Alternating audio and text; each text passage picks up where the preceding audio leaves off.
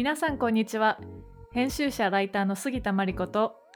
プロジェクトディレクターの石川恵香子です。この番組は都市というテーマが好きで好きでしょうがない2人が都市に関するさまざまなグッドニュースをざっくばらんに話す場所です。都市をテーマに国内外のさまざまなプロジェクトやトレンド雑誌スポット音楽など毎回気になるテーマを一つ取り上げてフリースタイルでおしゃべりしていきます今回は都市と採点というテーマでおしゃべりをしていきたいと思います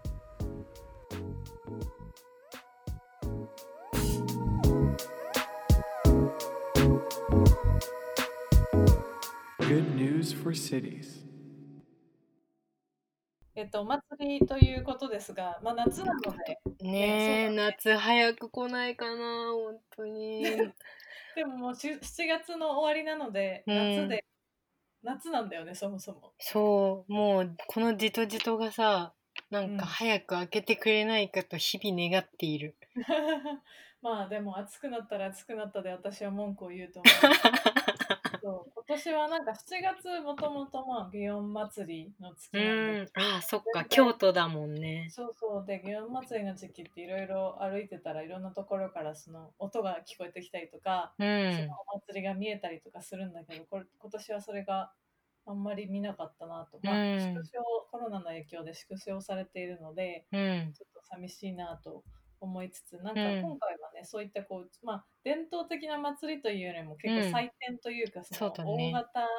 のなんかイベントとかフェスみたいなところが、うん、これからシーズンですからね本来なら。これからシーズンでどんどんキャ,、まあ、キャンセルになっていてオンラインでも、えー、とされているっていう中で改めてなんかその都市との関係性みたいなところを話してみたいなっていう、うん、ちょっと夏っぽいテーマですね。そうですね。こう発散したい気持ちをここにぶつけるっていう感じで いきましょう。はい、はい、でねまあその祭典っていう意味でタイムリーでいくと先週末かな。あの、はい、トゥモローランドっていうベルギーのあの EDM のフェスティバルが、うん、なんか 3D のバーチャル空間で初のなんかオンラインフェスを開催したらしくて、うん、トゥモローランド知ってる？はい聞いたことある。パーティーな EDM フェスだけど本当になんか会場とかすごい作り込んでなんていうの非日常を演出するみたいなのが、ねはいはい、結構話題になってたけど毎年なんか40万人ぐらいからなんか世界中から訪れてえっ、ー、と、フェスティバルをしていたらしいんだけど、これもなんかベルギーの小さな町から始まって、うん、今はブリュッセルからまあ小1時間ぐらい行くとこなのかな。そこで毎年開催してたみたいで、うん、今回は、まあ、1500、600円ぐらい、ワンデーは1600円ぐらいでオンラインで入れるみたいな形でやってたんだよね。えー、結構安いんだね。そうそうそう。で、結構なんか、ちらっと見てみたら、あのーうん、なんだろう、結構その 3D だからさなんか島みたいになっててそこにこう入り込んで、はい。えっと、結構その会場とかも人が来ると人がこう会場にいるみたいな,、はい、なんていうのデザインになってて結構カメラワークとかも演出凝ってて、うん、臨場感がなかなかあるなーっていう感じだった。えー、えー、面白そう。でも多分行ったことないけどあの現場の温度感とはだいぶ違うんだろうなと思いつつも、ね。うん、なんかこういうふうに結構素早くこういうのにシフトしてったりして面白いなみたいなことを思ってました。なるほど。面白いね、うん。なんかさそういった大型のイベントって、うん、その、いろんなところから人が来るそのなんか経済効果みたいなすごい面白いなと思って、うん、そのなんかこう多分周辺の飲食店がかなりにぎわったりとかなんか交通量増えたりとか、なんかその宿泊施設が盛り上がったりとかそれであると思うんだけどそういうのってやっぱねこういったトゥモローランドのオンラインになった中でそういうのってお金は地域経済に落ちないよね。どうなんだろう。地域性みたいなところで言うと、うん、まあオンラインはなかなか確かに難しいところはあるかもね。だよね。うん、あとは何だろう結構やっぱりこの採点ってもの今年難しくなってきてる中でいろんな形でみんな活路を見出そうとしてて、はい、まあ、ゲームの中マインクラフトとかなんかいろんな、そういう集まり動物の森とかもそうだけどそういうゲームの中で開催するみたいな動きも出てきてるみたいで、うん、なんかかのバーニングマンも、まあ、オンラインでの開催っていうものを、えーと、やってみようかみたいなことをしているらしいんだけど、うん、なんか結構みんな一辺倒にオンラインなのかっていうところも気になってて、はい、なんかそのバーニングマンの主催者のインタビューは結構面白くてなんかこれすごく大事だなと思ったのが、なんかやっぱ彼らってなんかイベントをやることが目的っていうよりかはそのバーニングマンに込めたなんか人とのつながりとかそういうところをなんか理念として体現した表現がまあああいう砂漠でのイベントになっているだけで、はいうん、そのそれがイベントだからオンラインにシフトすればいいってことじゃないよねみたいなことを話してて本当そうだなと思って、うん、なんかイベントが目的になってオンラインでただ単に配信するっていうのだとなんかすごいイベントが消費されてるなみたいな感じがして、はいはい、なんかそれをもっとクリエイティブに違う体験で、その理念を表現したり実現していこうっていうようなこう姿勢をバーニングマンのチームは示してて、うん、本当多分そういう動きをしていかないとイベントってどんどん、うん、なんていうの採点ってどんどんなんて小手先になっていくっていうかそうだ、ね、なんか面白くなくなっていっちゃうかもな、みたいなことはなんかなるほどなと思ってそのインタビューを見てた。なるほどね。結構なんかその理念がしっかりしているイベントだったりは確かにそうだよね。なんかそのもう消費され消費のためのなんかメガイベントみたいなのも結構見るなとは思っていて、なんか例えばえっとなんだっけあのファイヤーフェスティバルだっけ？聞いたことある。話したことあったっけ？あったあった。ちょっとちらっと話したよね。やばかやばいよねってね。そうそう、数年前にね、あのカリブの島を使った、うん、島中で音楽フェスみたいな感じで、うん、で、もう本当、S、SNS でかなりあの広告を出してるモデルとかを使って、最終的にも大失敗してっていう話だったと思うんだけど、あのネットフリックスのドキュメンタリーが超面白いので、超おすすめなんですけど、なんかね、その時面白いな、それを見てて面白いなと思ったのが、なんか、まあ、人がもう大量に来るから、もう一つ街を作るみたいなぐらいのインフラが必要で、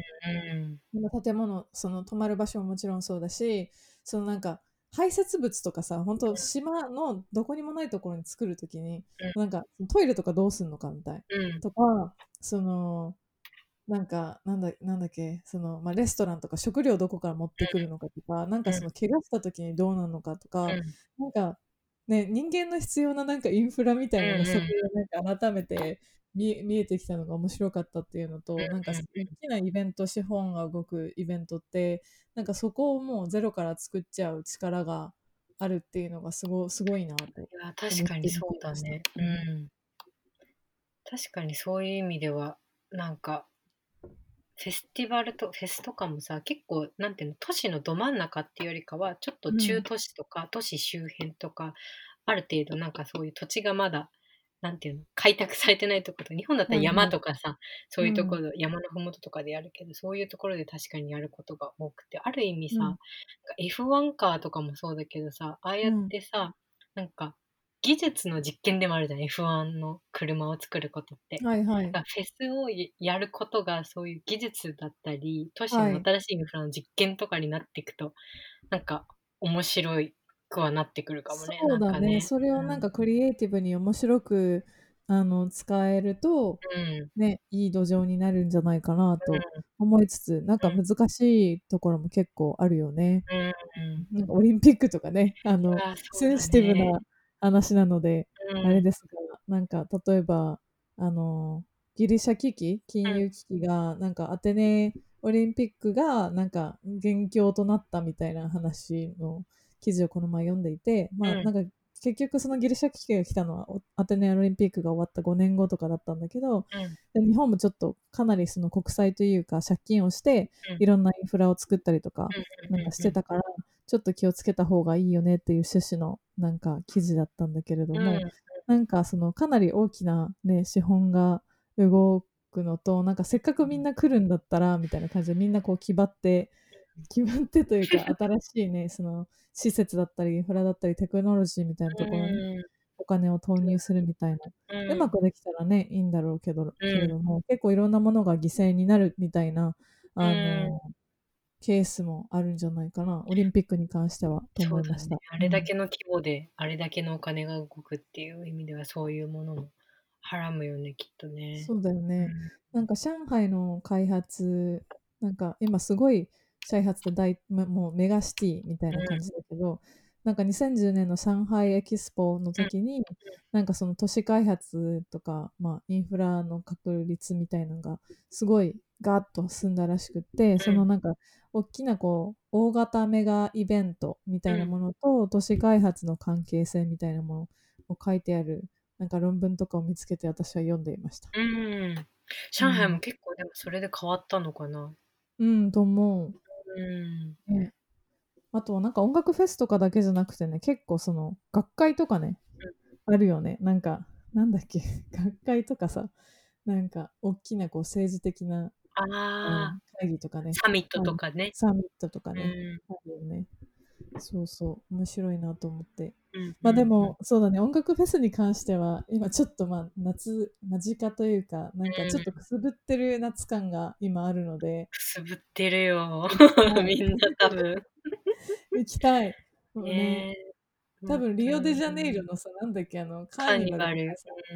うん、なんかあれはなんか宗、あれもともとなんで始まったんだなんか宗宗教的なのがあるのかな？わかんないけど、うん、そういうなんかこう、街全体での祭りみたいのってすごい面白いよね。まあちょっと、フェスみたいなものと、その、宗教的な、ね、なんか、うん、祭りは違うと思うけど。うん、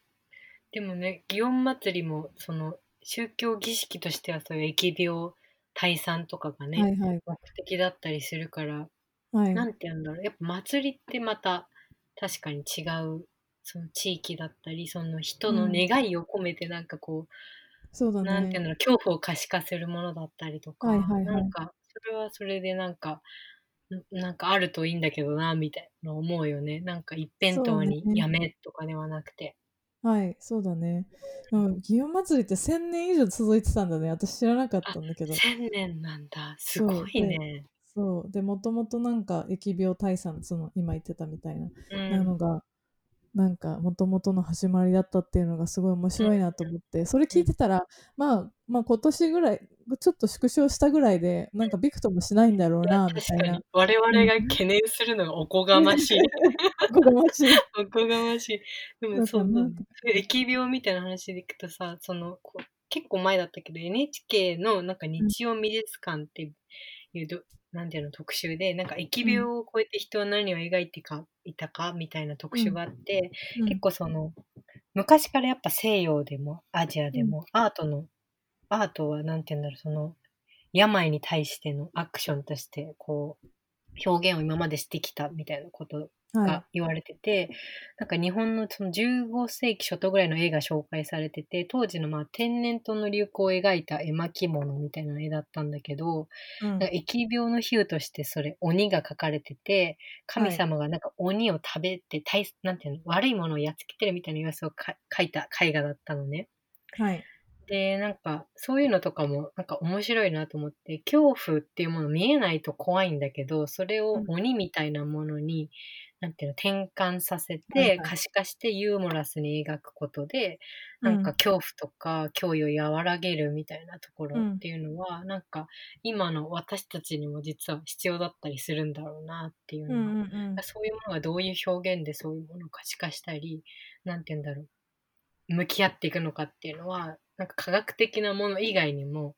いろんな、なんて言うんだろう、体験だったり、やり方や表現があるんだろうなっていうのは、なんか、今聞いてて思った。そうだね、うん、そうだね。ちょっとなんかその、こうお祭り伝統的なお祭りだったりその神様だったりみたいなところってすごい興味があって、うん、なんかまた今度別軸別の回とかで8月のもう夏の真ん中みたいな時に、うん、そういう話もなんかできたらいいなと思っていて、ね。うん、そう京都だったらその地蔵盆とかがあるので、うん、その、まあ、町との関わりであったりとか、その地域コミュニティみたいなものがやっぱりすごい重要になってきて結構話したい人とかもたくさんいるんじゃないかなと思って、そうだね、なんかゲスト出演とかもかん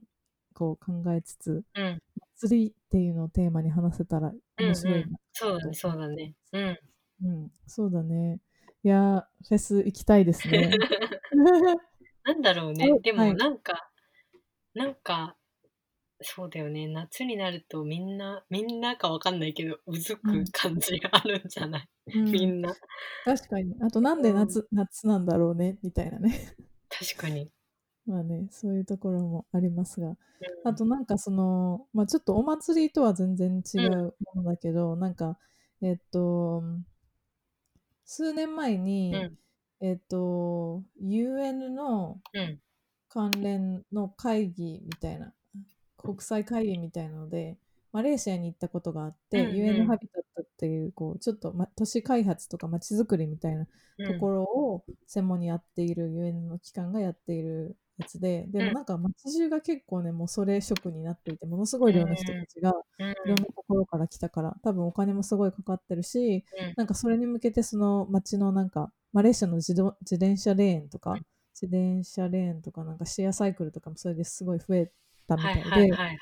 なんかそのガッとこう人を集めて街が変わるみたいなのをなんか引き続き私はとても興味があって。でも確かにそうだな。た確かにさ、うん、アルスとかもそうだけどさアルスエレクトロニカもさ、ね、ああい。う小規模な街をが、うん、そういう採点を起爆剤になんかこう変貌するみたいなのは、はい、なんかあったよね。まあ今後それが機能するのかなってちょっと疑わしい部分もあるけど。確かに。アルスエレクトロニカは面白いね、うんそこもまさにそうなんじゃない？あれあれをやって結構街が変わったというか。そうだよね、うん、なんかそれの事例から学ぶみたいな本とかもたくさん出てたような気がしますが、うん、うん、それはすごいあると思う。例えばなんか、えっと、ちょっと前にシカゴの万博博覧会、うん、1893年なので結構前なんだけど、うん、なんかそれを舞台にしたなんか小説みたいなのを読んでいて、でなんかその1893年のなんかバンコク博覧会の前はもうほんとシカゴシカゴってもう田舎の町みたいな、なんかちっちゃい町でしかなかったんだけどこれを機になんかそのワールドシティというかその大きな大都会に変貌したみたいな背景があって、なんかその読んでいた本が、えっと、白い都市の悪魔みたいな名前の、えっとね、翻訳が多分出てないんだけどそういう本で。でなんかその白い都市っていうのが、なんかそのこの時期にいろいろこうビルがあったと立ったりとかあと蛍光灯で街があの照らされるようになって、うん、もうなんか今まで以上にこうし白くなったの街街が。うん。でそれで白いなんか都市みたいな呼ばれるようになったみたいででなんかその、私が読んでいた本のなんか主人公の一人がそのフェアのあの担当していた建築家、うん、でなんかもう街全体がが変わる。なんかそのいろんな人を招き入れるためのいろんなインフラだったりとかそれこそなんかね、うん、なんかこうインプレッシブになんかこんなにシカゴってすごいんだぜみたいなことを世の中にこう知らしめるためのなんかタワーというかビルの開発だったりとかすごいいろいろしたみたいでなんかそれそれ面白いなと思って読んでいて。でなんかこの時期になんか犯罪が横行したらしいんだよね。でなんか実際のえっとこの私が読んでた小説もその実際に起こったことがベースとなっている小説だったんだけど、はいはいはい、なんか、あのー、連続殺人鬼みたいなのが、えっと、おそらくに、えっと、アメリカで初めてこうオフィシャルに連続殺人みたいな感じで言われたのがそこのシカゴの事例だったみたいででなんかすごいこう、街が大きくなってもういろ田舎からいろんなこう労働者がやってきてなんかもうななんだろうな。隠れられないという隠れ隠れられるというかなんか匿名性が高まったってことなのそうそうと、都市になったみたいな、うん、田舎みたいになんかもう誰もが顔を知ってるみたいな関係じゃなくて、うん、なんかこの時ほどなんか田舎からその労働者として女性が一人で町にやってきて一人で住んでで働くみたいなことはなかったしこのこのここほどこの時ほどなんかあの人口がこう密になって、うん、なんかいろんなこうダークというかこう隠れたあのエリアとかも出てきてみんなこう全てを把握できないみたいな大都会になったことはなんか初めてでだからこそこう犯罪が起こりやすかったんじゃないかみたいな話を読んだりとかして面白いなと思ってちょっと前の事例ですが確かに、はい、そういうなんか一時的な人が増えるっていうのはあるかもね。そこに脈絡のない人だったりが増えると、うん、その粒一つ一つがどんどんなんていうのつながりがなくて孤立してそういう意味ではそういう危険性みたいなのも高まるのかもね。うん、そうだね。うん、で、なんかこの時にいろいろこう街が変わって、そういったこともあって、あの、アメリカで City Beautiful Movement、都市美活動、運動っていうのがあると、思う、うコシも知ってると思うんだけど、これも18世紀後半ぐらいにアメリカで始まっていて、うん、なんかシカゴもこの万博博覧会がきっかけで、この City Beautiful 運動みたいなのが活性化したみたいな話を聞いたりとかして、結構その都市計画とか建築の文脈でも面白いなと思って聞いてました。なんかでもそう思うとやっぱ祭典とかさ、なんかさ、会社とかもさ、何周年事業とかでお金がどこっと動いたりするじゃん。はいはい。それと同様になんか町、都市計画とか町が作られたりするのも、その祭典とか祝祭とか祝いみたいな、それをなんかエクスキューズになんかガガッといろんなこう開発だったりが、うん、いやお金が動くんだなっていうのはなんか今のそのマリコ氏が言ってくれた、その歴史的な事例からもなんか近代はそうなんだなって思いながら面白いよね。うん。で、それが今後オンラインでどう変わっていオンラインだけじゃなくどう変わっていくのか？何によってそういう大きな企画が動くのかっていうのも。そうだよ。うん、気になるところだよね。うん、で、なんかそういったものと、なんかちょっと伝統的な、まあ、祇園祭りのような祭りみたいなものの違いだったりとか、うん、共通項だったりとか、そういうのもあるんだったらすごい興味があるなと思いました。うん祭りはちょっとどっかでやりたいね、そういう意味で。やりましょう。うん。みんなでお酒を飲みながら。はい。祭り気分でやりましょうか。はい、やりましょう。はい、じゃあ今回はこの辺でいきましょうか。はい。今後もこの番組では都市をテーマにさまざまなおしゃべりを繰り広げる予定です。次回もお楽しみに。